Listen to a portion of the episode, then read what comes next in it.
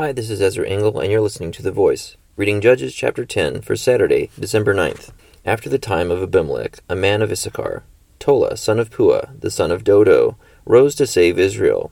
He lived in Shamir, in the hill country of Ephraim. He led Israel twenty three years, then he died, and was buried in Shamir. He was followed by Jair of Gilead, who led Israel twenty two years. He had thirty sons, who rode thirty donkeys. They controlled thirty towns in Gilead, which to this day are called Haboth Jair. When Jair died, he was buried in Kamon.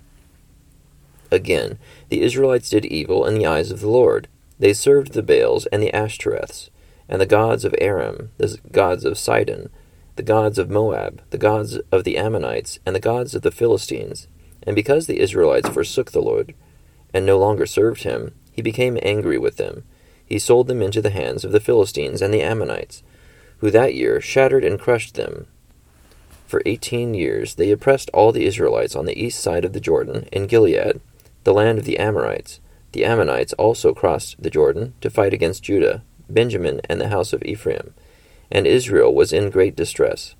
Then the Israelites cried out to the Lord, We have sinned against you, forsaking our God and serving the Baals. The Lord replied, When the Egyptians, the Amorites, the Ammonites, the Philistines, the Sidonians, the Amalekites, and the Maonites oppressed you, and you cried to me for help, did I not save you from their hands? But you have forsaken me and served other gods, so I will no longer save you. Go and cry out to the gods you have chosen. Let them save you when you are in trouble. But the Israelites said to the Lord, We have sinned. Do with us whatever you think best, but please rescue us now. Then they got rid of the foreign gods among them and served the Lord, and he could bear Israel's misery no longer.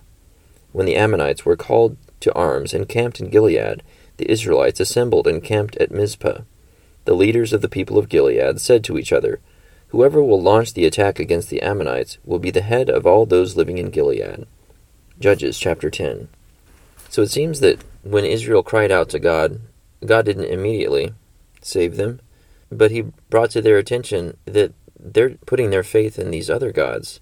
Why don't they call to these other gods to save them? And at that point, while they were still, you know, subject to the suppression, they threw away their other gods and uh, they got rid of them and served the Lord in the midst of their suffering.